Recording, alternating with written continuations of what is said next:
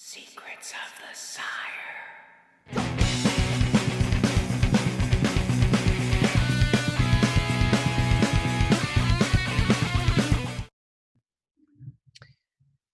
Good evening, ladies and gentlemen. Welcome to another episode of Secrets of the Sire. We talk comics, movies, TV, and pop culture every Wednesday at 8 p.m. Eastern on the Sire Studios digital network. That is SireDigital.com, YouTube.com/Secrets of the Sire, Facebook.com/Secrets of the Sire, Twitch.tv/Secrets of the Sire, and SecretsOfTheSire.com. You can also now check us out on BlogTalkRadio.com and RadioPublic.com, and wherever you download your favorite podcast, iTunes, iHeartRadio, Google Play, Spotify, you name it, we're there. Tonight's episode, Avengers Endgame Blu-ray Review, Doctor Strange 2.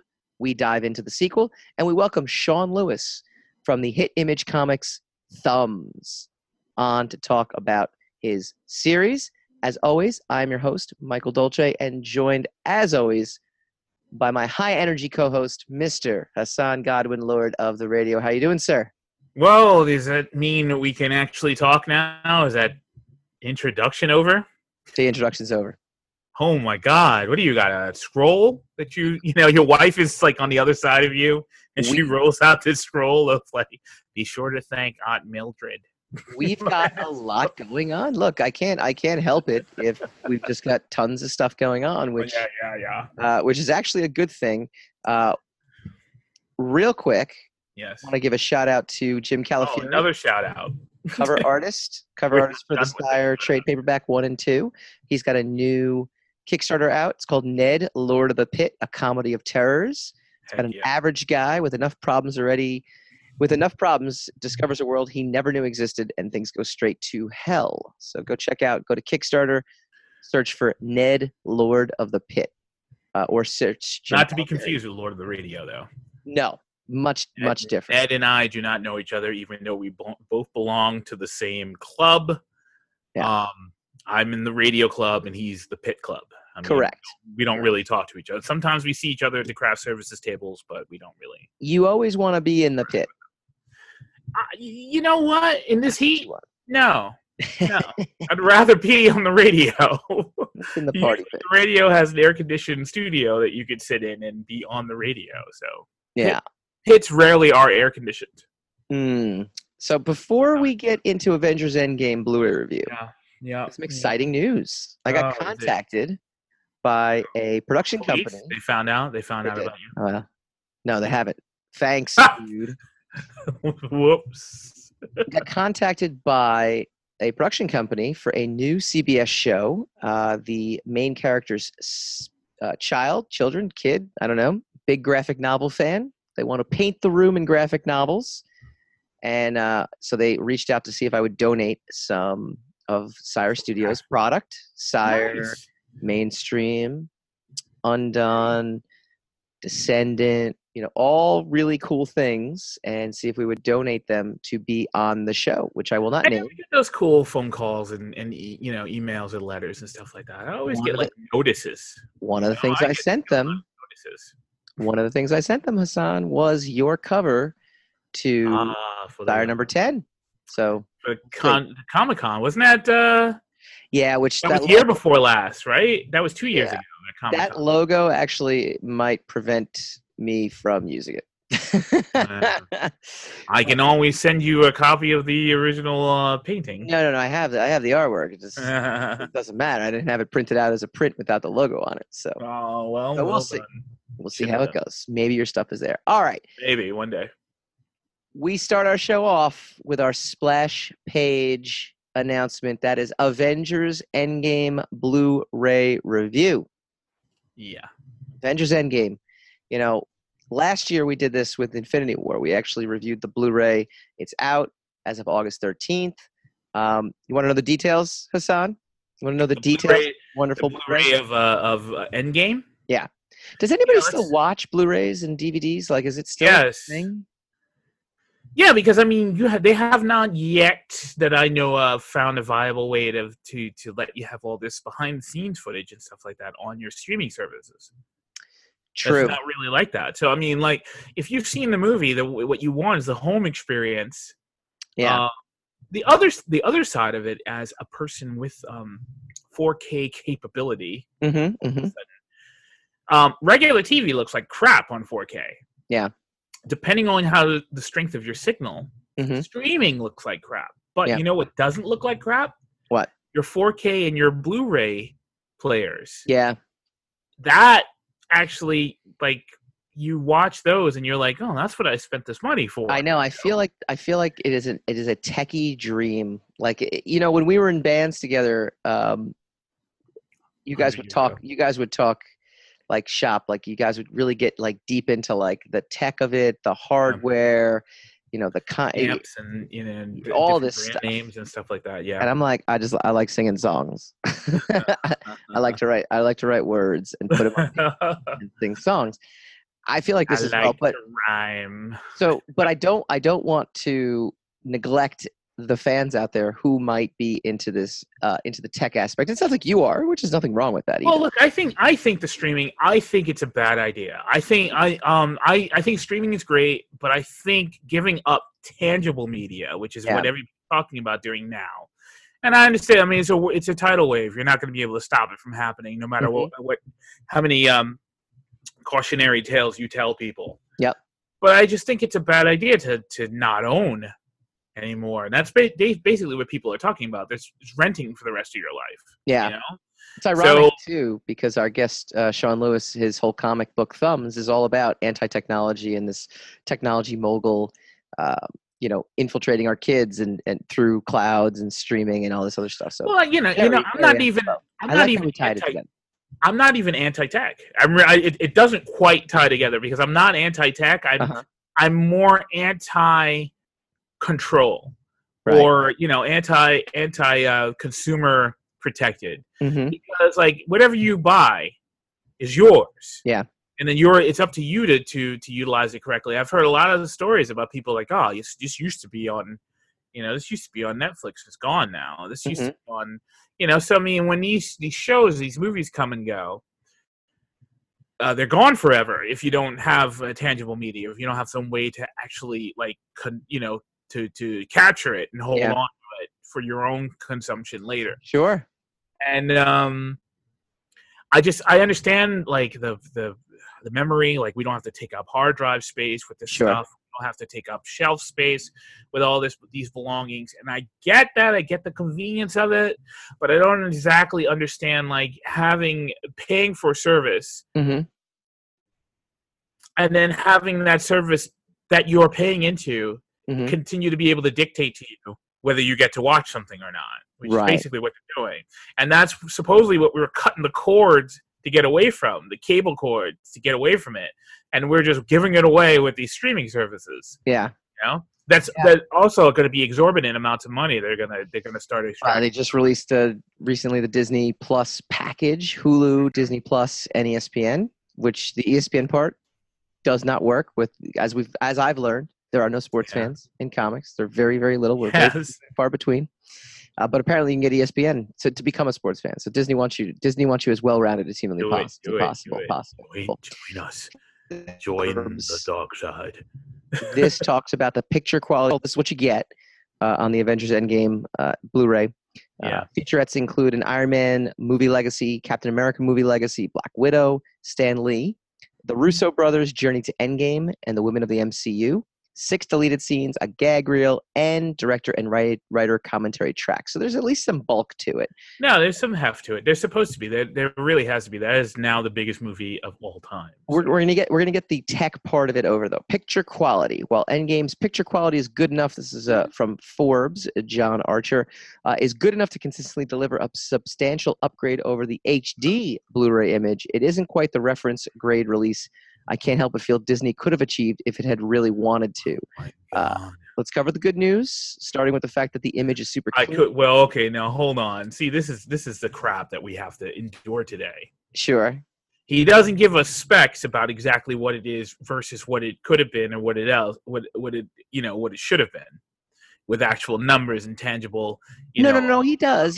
I'm not going to. Well, I mean, like if you're not, but he's saying, I feel that they could have achieved more It's not really the first ever podcast where the host falls asleep while reading. If I read you all the specs, so no, there's no way I'm reading all that stuff. All right, I guess I won't comment on what you're saying then if you're not telling me exactly what you're saying. No, all right, I'm saying this is his summary of what it is. Okay, I'll just listen and I'll hang back. Hang back. I want to get this kind of out of the way because I want to dive back into a second viewing of Avengers Endgame or repeat viewings or home viewing, and I want to know. That's really the meat of this conversation for me, and it's my show, and that's just I've slapped my hammer fist down. See what I did there? Little in joke. We'll get there soon. Starting with the fact the image is super clean. There's scarcely a hint of grain, leaving you with a polished, consistent finish, ideally suited to help you become engrossed in Endgame's characters and superheroic shenanigans. There is also a more solid, expansive, but also subtle look to the 4K Blu-ray's colors. It isn't as consistently aggressively used as we've seen as some previous Marvel films, but there's certainly some spectacular high-volume highlights alongside the generally richer grading. Another disappointment, though, with Endgame release, and it's a little cutting through, a disappointment with the Endgame release is its lack of any dynamic HDR format. This is the part that's going to put me to sleep. You only get a basic HDR10 picture. There's no HDR10 Plus or Dolby Vision option. Comment on the Facebook feed or the YouTube feed or the Twitch feed and let me know what that even means and why I would even care. Sound quality. Mercifully, the Dolby Atmos soundtrack found exclusively on the Endgame 4K Blu-ray is not another one of Disney's bizarrely compressed, lifeless efforts. So picture, clean, but not great. Sound, meh, it's there. You can hear it. Here's where I want to get into the extra features, okay? The bonus feature disc includes a short but fun look at the Russo Brothers' Journey to Endgame, a quick look at the range and influence of the female characters in the MCU. So they have an entire featurette on the females of the MCU, basically kind of like piggybacking off that one scene in the film, which, by the way, on second viewing... You cannot get tired of talking about. On second viewing, if you would listen, didn't mind it as much on second viewing. Didn't mind it as much. All right. Well, maybe you're almost enlightened then. Maybe because I knew it was... No, it has nothing to do with enlightenment. Maybe because I knew it was coming at that point. I saw it the first time and I was like, yeah, all right, cool. Because I am enlightened. So, that's all right. Oh, no. Merely that scene just wasn't meant for me. That's all. It has nothing to do with enlightenment. Just because you're a misogynist. It wasn't made for me. That's all. Well, I like well-written, non-pamphlet material stuck in the middle of my... Then you do not like the Marvel movies, then. I don't know what you're talking about. I love the Marvel films. I love it when... You just described them in a nutshell. Marvel movies are not pamphlet material. Oh, okay. What are you talking about? They're not pamphlet material. They're not... If look... When I talk about pamphlet material, I talk about the art of if you are actually disguising your message, whatever that message is, through character and story, then I'm all for it. If you're going to beat someone over the head by blatantly the notion of being over the head with a message, though, that's the thing. If you're getting a message, if someone is sending you a message, and you're getting that message directly as opposed to it being subtly camouflaged or, covered up in this kind of strange subterfuge where you can suddenly now allow the message to come into you because it's not coming at you directly. It just doesn't make much sense, writing if you notice that there is a message, then you still saw the message. So I mean, no. If characters logically, no. Look, I don't actually think. Oh, the message. Well, see, I want good writing. Hassan, you're a writer. You should actually want. But the thing is, I've been mocked for saying the same thing. It's like, well, the writing is really solid, and whatever. And I've literally only been mocked from the person I'm talking to right now been mocked for saying the same thing. So it's. It's just it's become a trope now. Like I want good writing, but what is good writing? It's a subjective thing of what good writing is, because some people think it's a verbose, very colorful dialogue, where other people think it's not dialogue. It's in the actual premise and the plot and the unfolding of the narrative in the story. So, I mean, it is a subjective thing as to what good writing is in and of itself. I think so, that if you message, whatever you receive to someone, do that scene to someone, it's going to be hitting someone over the head. Out of social media timeline and out of, you know, take that exact scene and do it 20 years ago when we weren't arguing about identity politics and neo-feminism. All right. At an everyday rate. Okay. It would be looked at and go, oh, that was kind of cheesy. I just think it would be a natural thing, but now it's not because we're in a different age. That being said I didn't mind. How stupid would I be to get drawn into a conversation that actually used the euphemism of identity politics? Okay. Anyway, euphemism. That's literally what we. That's it's euphemistic. There's no such thing technically as identity politics. It really isn't, because everybody has an identity. You are speaking from one perspective on the identities or the that is the popular phrase. It's a euphemism. It's a very popular euphemism. Okay. It's not a negative necessarily. Okay, but it tends to be a negative. So it's a utilization of a catchphrase that means something that, you know, by utilizing a phrase that is not exactly that doesn't exactly capture what the meaning of it in, you know, in the context of the phrase itself. That's a euphemism. So I mean, it is euphemistic. It's like, I mean, there are all these buzzwords that are good or bad, right? Mm-hmm. So, you know, I'm not going to get drawn into an identity politics type situation. I didn't even bring it up. You're the one that brought it up. I actually, but the ironic part is, I actually said I didn't mind it the second time. Yeah, but I mean, we didn't even have to talk about that.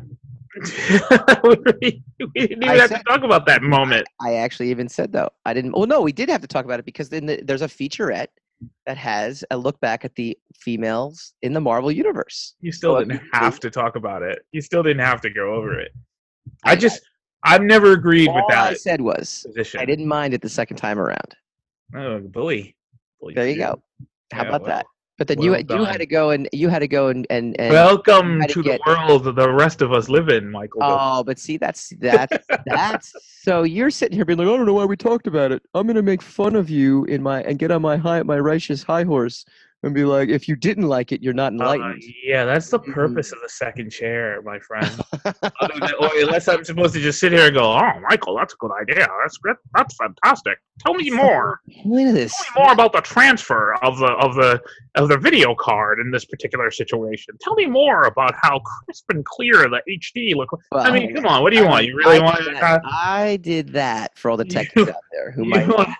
That's all I know. I'm saying, like, you want me to just sit there, oh, very good, very excellent. I will go out tomorrow and purchase myself a copy of this so that I, too, may be imbued with the majesty of the Endgame once again after I've seen it in the theaters. I will sit here in my home theater and then let it waft over me and be elated in the wonderfulness. Come on, I'm not going to... What's your second viewing opinion of the movie now? What's really strange about big tentpole movies is that the very nature that makes them big movies, at least to me, makes them kind of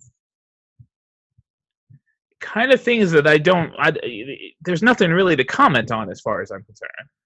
It's like, okay, you know, you lost half the population of the Earth and, you know, the universe, apparently. And now you're going to get them back. Yeah. Nice job. I like Infinity War better. I think Infinity War was a better movie. But I do acknowledge that Infinity War had it easier than Endgame. It's easier to set something up than to resolve it. Right. I had an emotional moment with Endgame. I think it hit me emotionally in certain places that I did not expect. Yeah. And I think it's well done. I think it deserves the. I don't know necessarily if it deserves to be the number one movie of all time. Isn't that the contradictory nature of Endgame too, at least in my head, is that it is incredibly well done. It does tug on all the heartstrings in all the right ways. It does resolve 10 years of movie making into one giant movie. It does give you a chance to kind of revel in these characters. At the same time, on the second viewing, I still can't get over the decision making for the time travel. I still can't get over the fact that while it is a resolution, now with the Phase 4 announcements complete, it almost seems like it really was a way to set up the next 10 years in a way that almost feels... Yeah, that's what I was talking about with... aggravating. We were talking before we went on. Mm-hmm. We were talking, I mentioned The Boys. I went over The Boys again. And I was like, okay, everything is kind of... everything that we're watching now, everything we're experiencing now is pretty much has a placeholder mentality to it. Yeah. Just hold this, watch this space, hold this spot. And we promise if you hold the spot and justify us being given more millions of dollars, we will eventually put something in this spot to be worth your while waiting for it. But in the meantime, here's a taste of the spectacle that we're going to promise. It's like basically Infinity War was honest. Right. We don't have enough time to tell this whole story. We're going to tell you as much story as possible. We're not going to hit you. We're not going to knock you over with a whole bunch of mysteries or whatever. We're going to leave one unanswered question. And the rest of it is going to be a cinematic experience with a follow through narrative. Something bad is, these guys are trying to do this bad thing. The good guys are trying to stop the bad guys from doing this bad thing. The twist, as you know, it's a very honest, very very old fashioned story. The twist of it is that the heroes lose, right? Right. It's Empire Strikes Back all over again. The hero, we got our butts kicked. Okay. Mm-hmm. So now, the mystery box or whatever the famous saying, the one holdover. The euphemism, huh? The euphemism. Oh, you got me. Yeah. Ooh. Okay. Anyway, the only in your mind, my friend. The one holdover is that how are you going to get all these people back? I mean, we all know we are going to because we're here for the promise of the heroes prevailing. We're here for the promise of fulfillment, right? Yeah. That is why every one of us, whether we like to admit it or not, that's why every one of us sat down in the movie theater. We want to see our heroes win. So the holdover is how be here next week to see how we win, right? And it's luckily instead of Empire Strikes Back, which took 3 years, which is still the longest 3 years of my life, and I remember it very vividly because I was a child at the time. It only took 1 year, and the year between Infinity War and Endgame was still kind of a long year. It was that good, to be continued, right? It was that cliffhanger. Mm-hmm.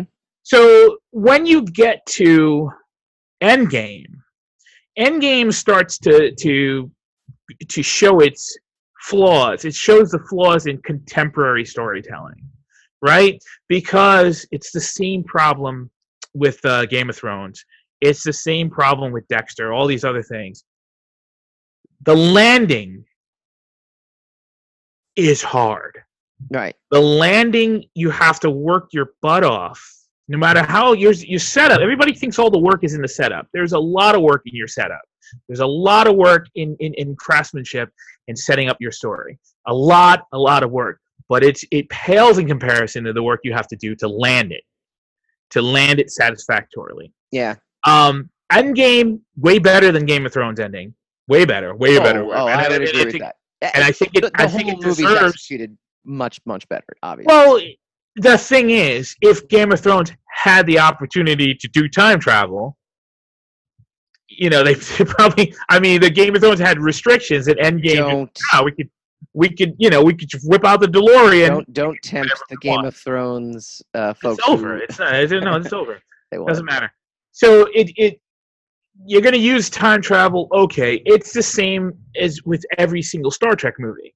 Right. Every time they're like, well, we want to step away from time travel, whatever. But every movie that was a tentpole Star Trek movie has the crew of the Enterprise or whatever starship we're following mm-hmm. either go back in time right. or experience such a cataclysm that you're like, well, how are they gonna, you know, how are they gonna keep this show going or this movie going with the, you know, with the ship destroyed or with all these people scattered all over the place? Oh, we're gonna go back in time. We're gonna hit the reset button.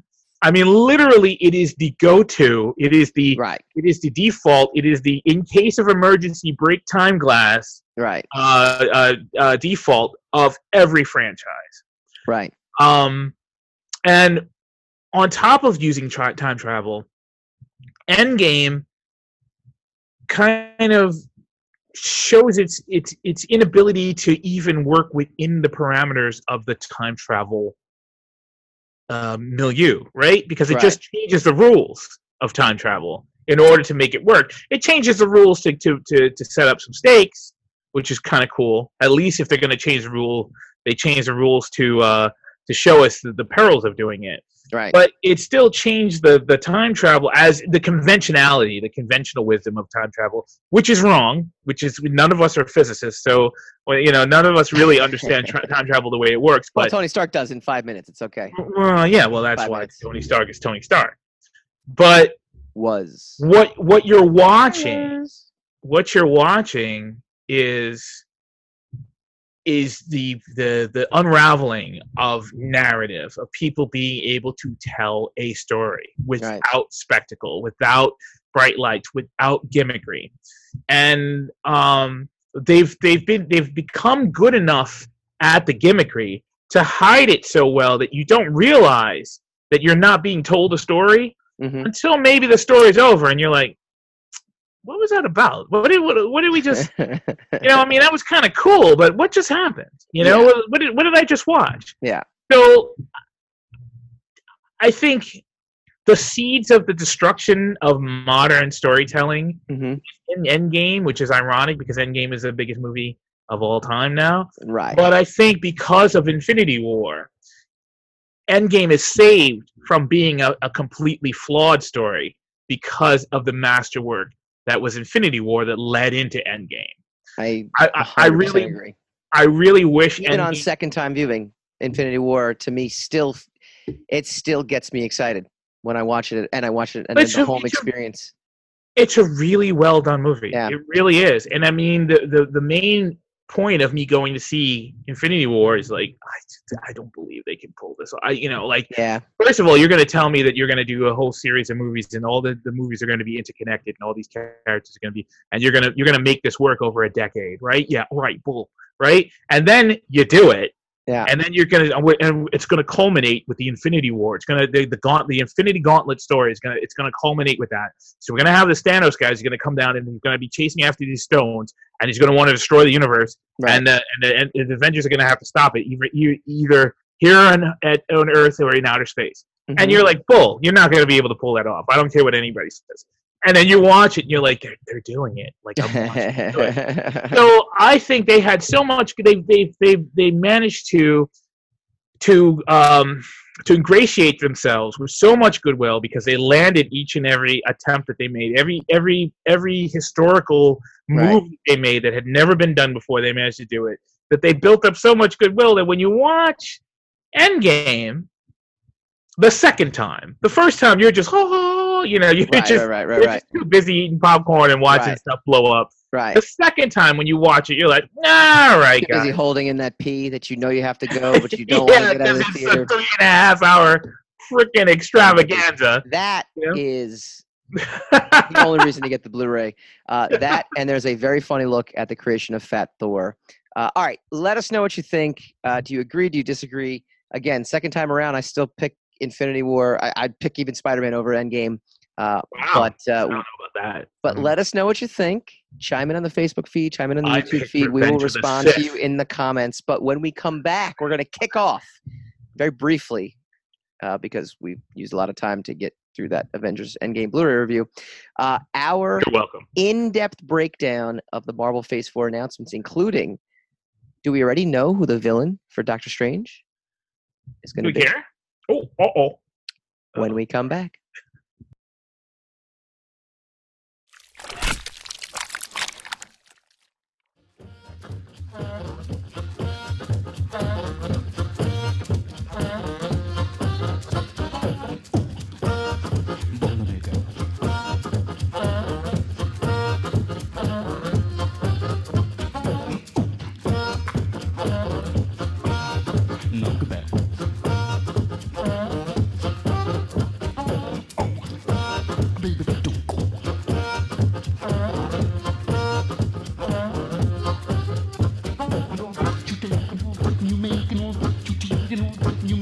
you better watch out, boy. You're gonna need an undertaker.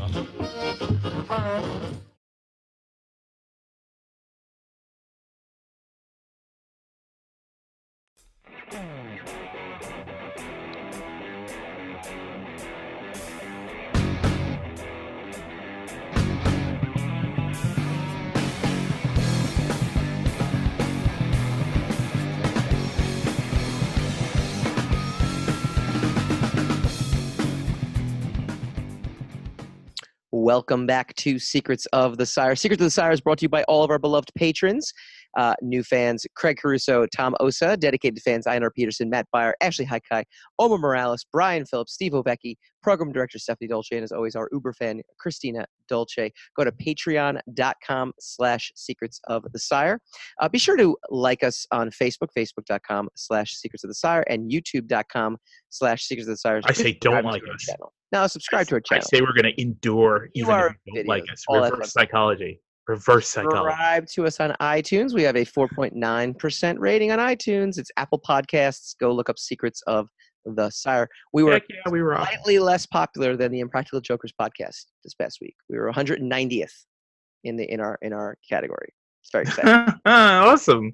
We're number 190. We're number 190. They were 189. So, all right. Before we get into the Doctor Strange 2 preview, the next couple weeks we're going to be previewing Marvel Phase 4 films.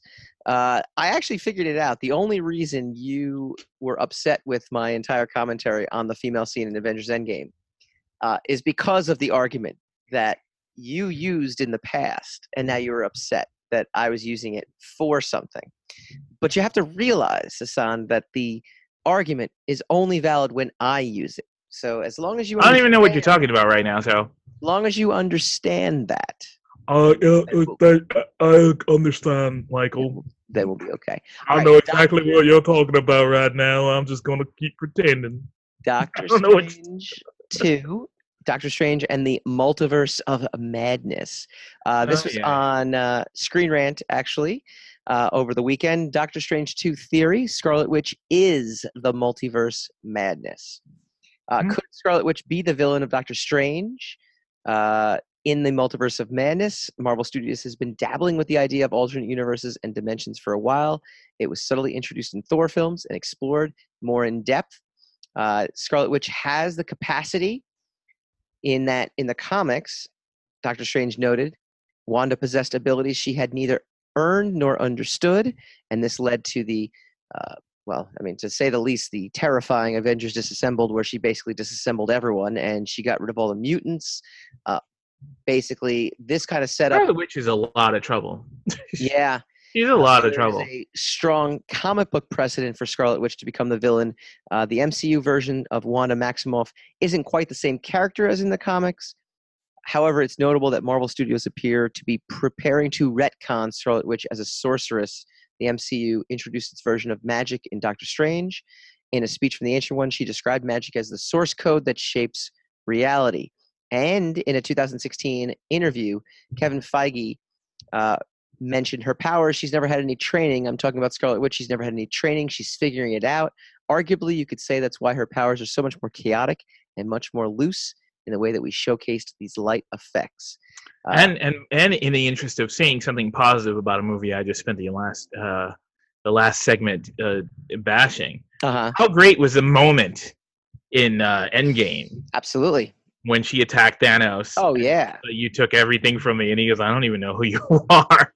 I think that was wonderful because it was true on both sides. It wasn't bravado. Yes. And you understood the emotional stakes of both characters. That was a really I love that you supported my theory that a scene can have a big payoff when it has the correct build up, the right setup.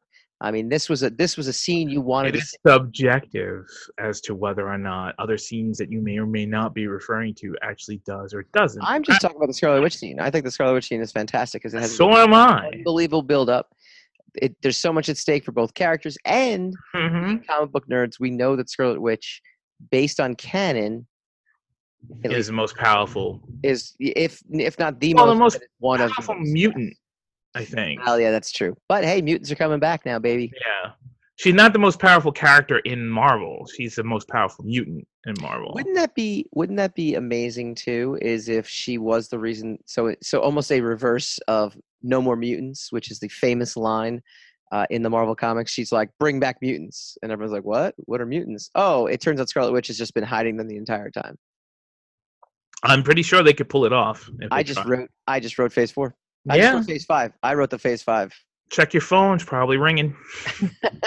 Probably people coming to give you lots of money for it. Here you go, Michael Dolce. Thank God for you, because we just did not know what Phase 5 was going to be until just now. And we're not even. Oh, almost gave it away. Here's the thing, right? I almost gave it away. Doctor Strange as a film was thoroughly enjoyable, and I don't need another one, period. So the actual idea of Scarlet Witch being in Doctor Strange 2... You didn't need the first one. No, I agree. I'm just saying I was thoroughly entertained. I enjoyed it, but I never left the theater being like, well, I can't wait for the sequel to that. It was more like... That's different from my don't... I take umbrage with that term. I know you do. Of need. Nobody needs art. Nobody needs anything. Nobody needs anything. Exactly. So stop using the phrase. I need this. This is purpose. I need to happen. It didn't need to happen. This is a sequel that did not need to happen. Yeah, neither did your comment. I guess what I was trying to say was, though, the addition of Scarlet Witch, the thought process to this theory that her powers, bringing her closer to the Scarlet Witch of Avengers Disassembled, actually has me moderately excited if that is indeed the road that Marvel decides to go. Do you feel similar? No. How many times do we do this? I don't get excited about it. You're going to tell me another story. You're going to be like, hey, man, on Tuesday I'm going to come by and I'm going to show you this comic book. Mm-hmm. Or I'm going to show you this movie. I am intrigued by the movie that I am going to see. I am intrigued in the notion that I'm going to get to see a movie. I'm going to get to read a comic book, and there's a good possibility that I may extremely enjoy what I am experiencing. Yeah. As opposed to there's a possibility I may hate it.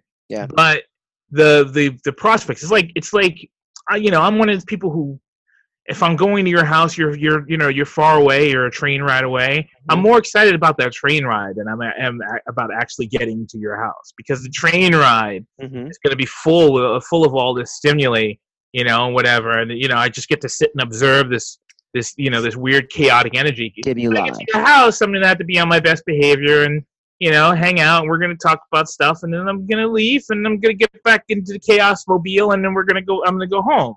So like when you get a movie, when Marvel says we're going to do Phase 5, we're going to do Phase 4, and it's going to be all these different movies, I'm like, okay, I got guaranteed experiences in the future.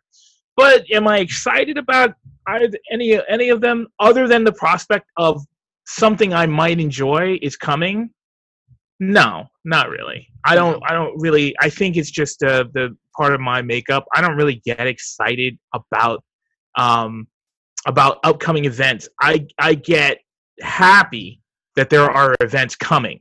Yeah. But I'm not excited, that's because there's too much of a potential for a letdown, and that's me letting myself down because I built the situation up too much.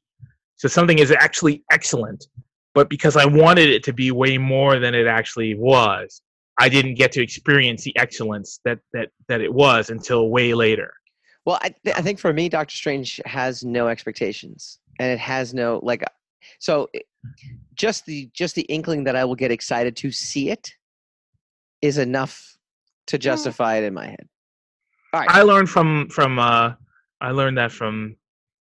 Starship Troopers. Oh, good Lord. When I was 20 years, I looked at the trailers like, this movie is going to be the greatest movie ever been. There's no way this movie's not going to be one of the greatest movies I've ever seen. And it was a good movie, but it wasn't the greatest movie ever. So it was actually a disappointment to me, and I missed out on the whole Starship Troopers thing because I decided it was going to be the greatest thing ever, and I don't do that anymore. Let us know what you think. Comment. Don't tell us. Comment in the Facebook feed. comment in the watch parties. We have several watch parties going on. Stay away from our watch parties. Because they're pretty cool. They're dangerous. And the YouTube feed and the Twitch feed, we will get back to you. When we come back, happy to welcome Sean Lewis, Image Comics, Thumbs. Check out the all-new Sire Studios website, SireStudiosInc.com. Find all your back issues for The Sire, Mainstream, Undone, and more. And be on the lookout for news and announcements, convention appearances, and brand new podcasts coming to Sire Studios. That address again is SireStudiosInc.com.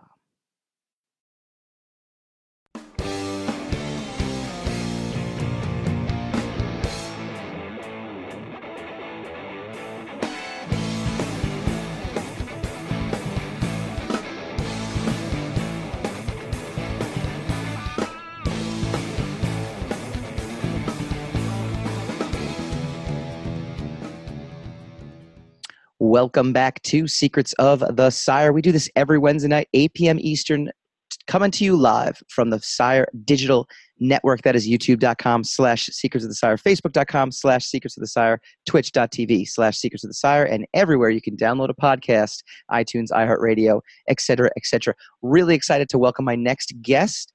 We have Sean Lewis from the hit Image Comics series Thumbs. Sean, how you doing, sir? I'm good. I'm good. Thanks for having me tonight. Well, glad to have you. Obviously, we kind of talked off air. I've done some stuff at Image too, so I love talking to fellow creators, which is awesome. But Thumbs is doing way, way better than my Image book ever did. You guys sold out the first issue run? We did. We sold out the first and the second issue.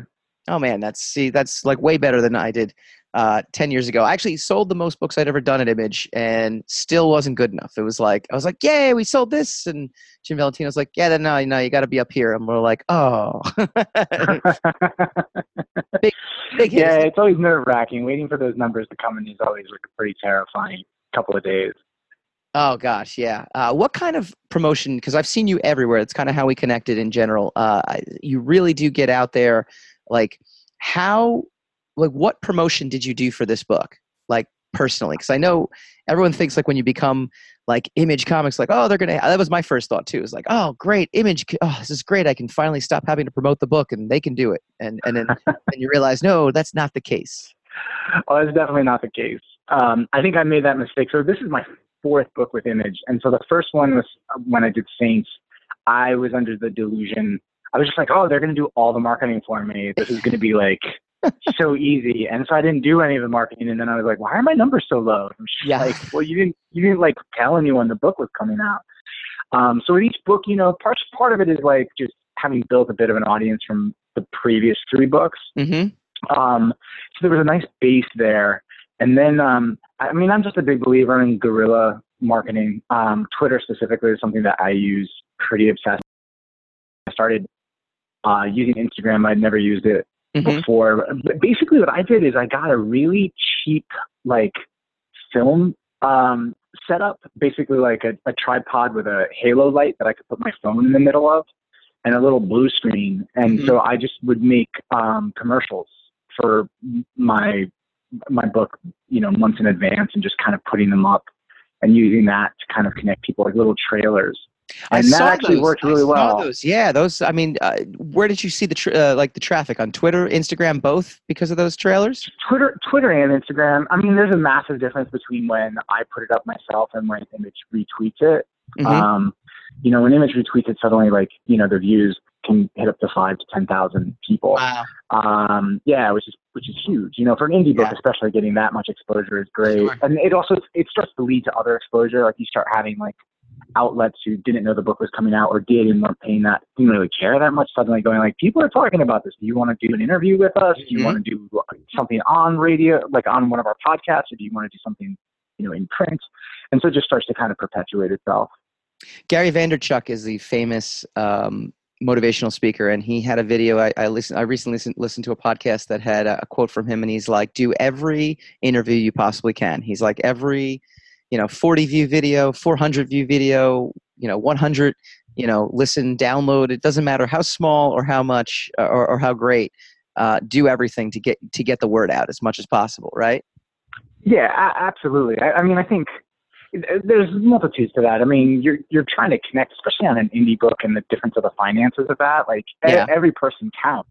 And I think there's also just a bigger thing if you're going to work outside of the mainstream. Like, there's that whole concept of the 1,000 true fans. Like, if you can get 1,000 people who commit or believe in whatever you do, then you can basically make a living, do what you're doing. And so, like, I'm a big believer in that, of like, you kind of find and create your own community, especially if you're trying to tell your own stories. So, I mean, I think if someone's willing to talk to you, talk. Nothing wrong with that. All right, we've talked around Thumbs. Give us the 30-second elevator pitch. Sure.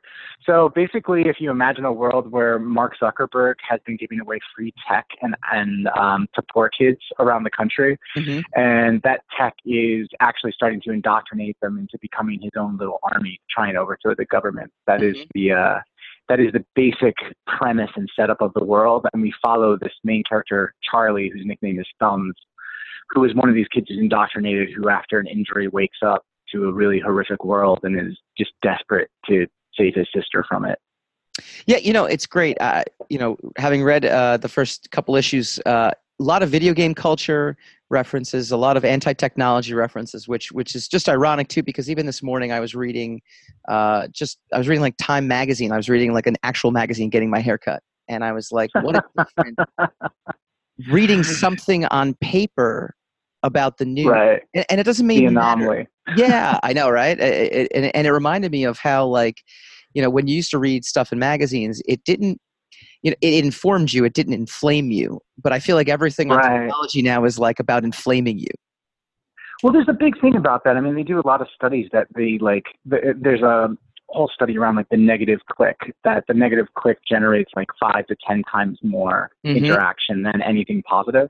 Yep. And so, you know, when people's jobs, like reporters' jobs now are literally connected to the amount of clicks that they get on their page. Yep. If you know that that's at risk, then then you're going to definitely lean towards, you know, writing something that is confrontational, and that's going to make people frustrated and angry and read it for those reasons and engage with it for those reasons.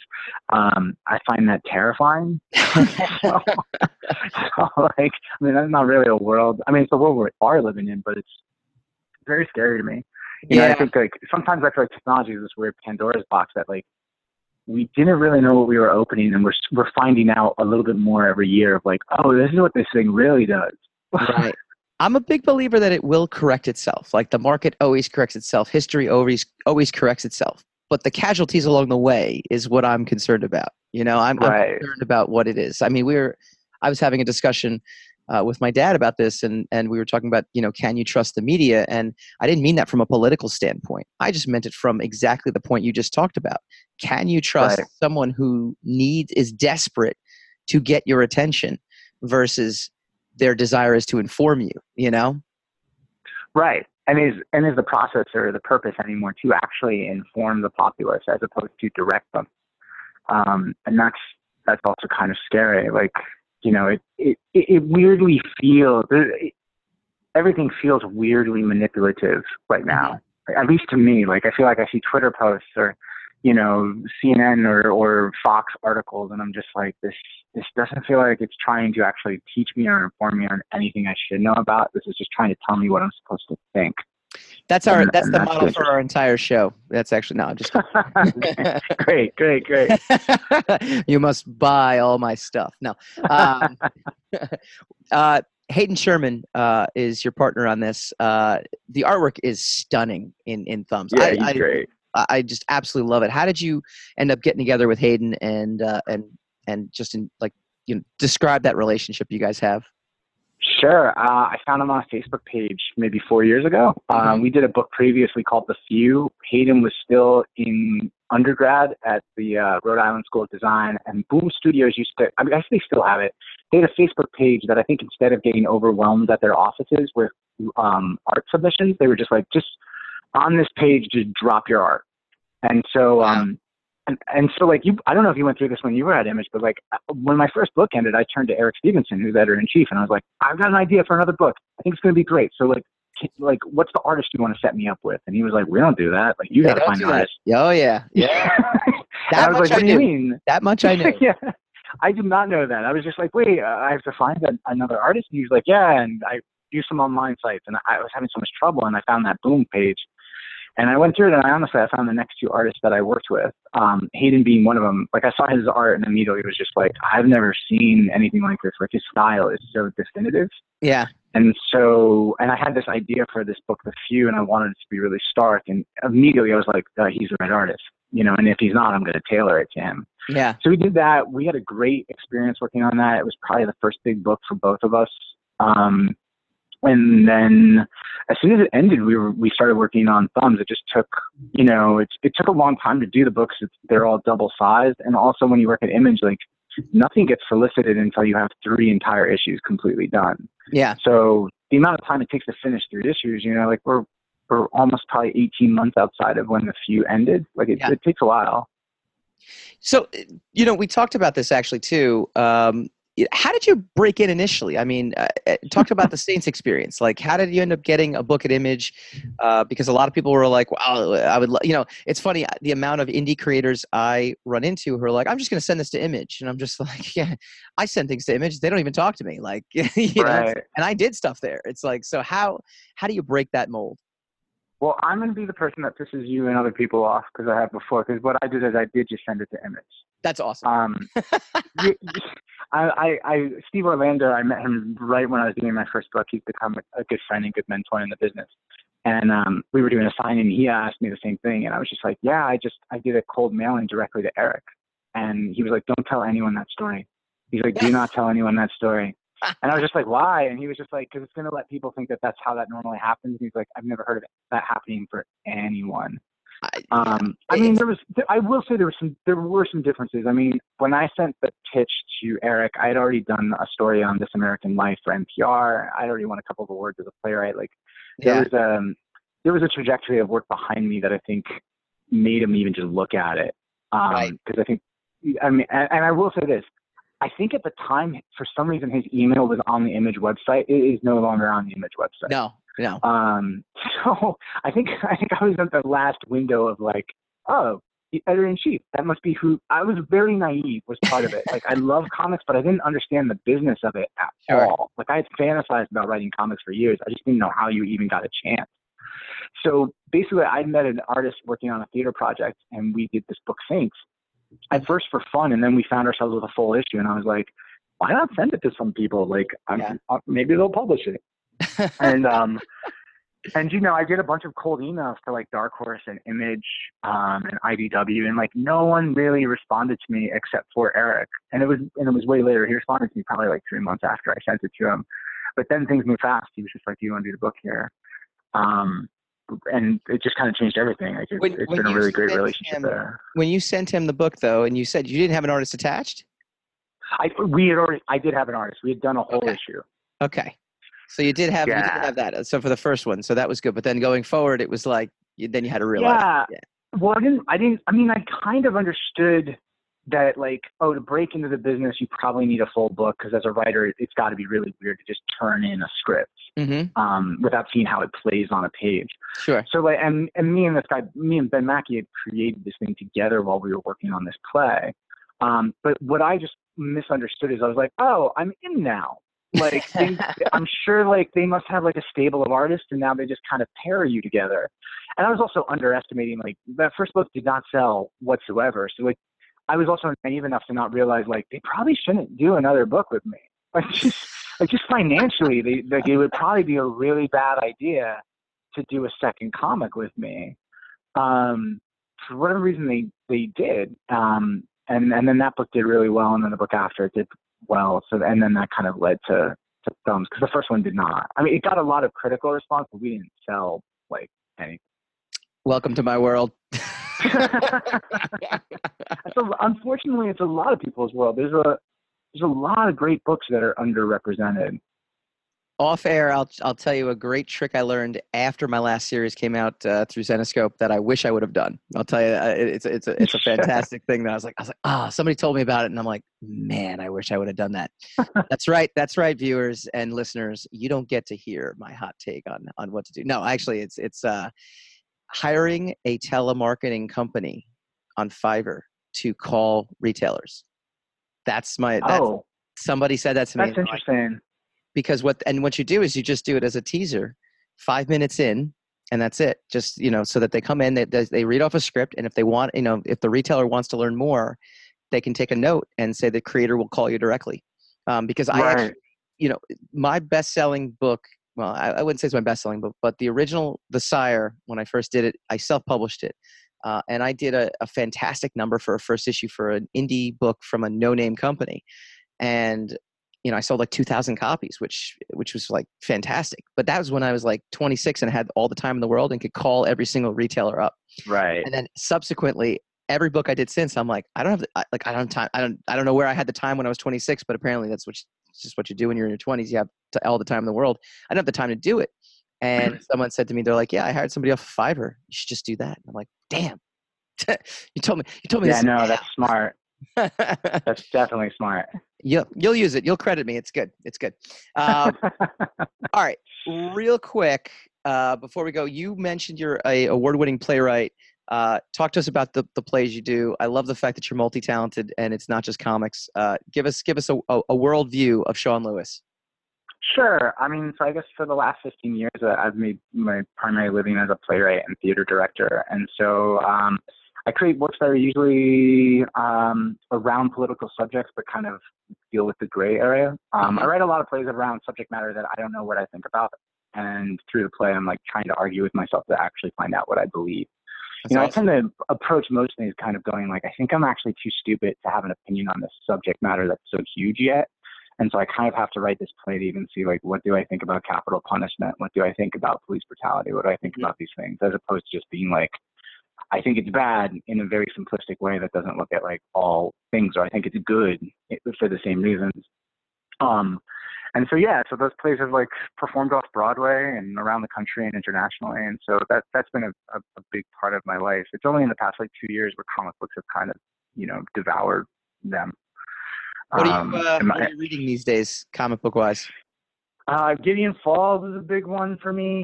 I have just started reading Dark Arc, which I'm really enjoying a lot. If there's something that has to do with Catholicism, I'll probably get suckered into it pretty quickly, just from my background.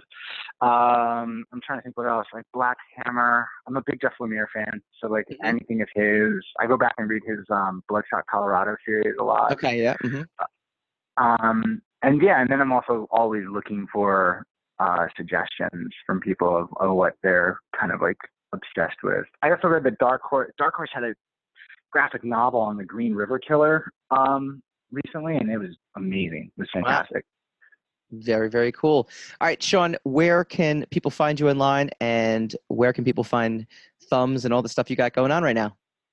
Sure. I have a website, so that's just SeanChristopherLewis.com, and my Twitter is @SeanChrisLewis, and my Instagram is SeanLewis6026.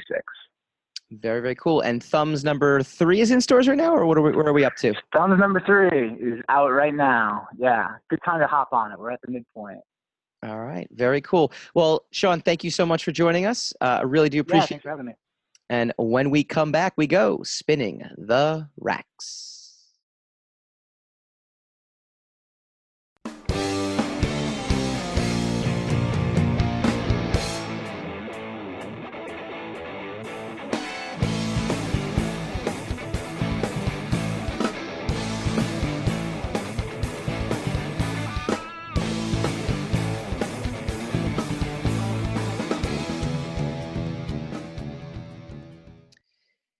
Welcome back to Secrets of the Sire. I want to thank Sean Lewis for joining us, talking about Image Comics' new series, Thumbs. Go check out the book. Go check him out on Instagram and Twitter. We do this every week. We go spinning the racks. Spin the rack. Spin the rack. Whack, whack, whack, whack.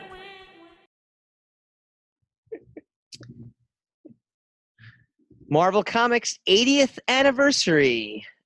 C.B. Cebulski explains the approach. This is from CBR.com. The approach is we're going to turn 80. That's his approach.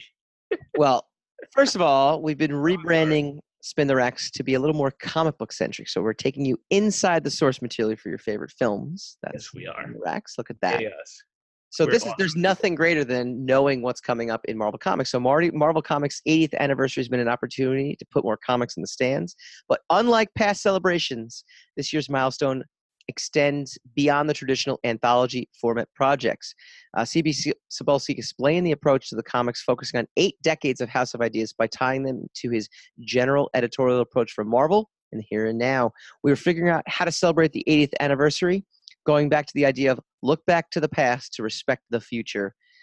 He told us, CBR at Comic-Con International, we knew we wanted to go back to the past creators, bring back past storylines, and tell one-shots and miniseries, not just with the superhero genre, but with horror, romance, sci-fi, the other things that Marvel and Timely and Atlas were known for previously. So Marvel Comics 1000 is coming out August 28th. It's going to have, I mean, just a slew of creators. It's ridiculous. It's all tied together with Al Ewing is writing is writing the spine, I guess, is the guy who did the heavy lifting here. The comic connects Marvel Comics #1 to every Marvel comic we've ever seen, telling a story we've never seen told before about the background of Marvel Universe. Kind of cool in a sense, too. Like, you think about it, like the 80th anniversary, it's Marvel Comics 1000, and you do the math on it. I was doing the math on it with the Action Comics.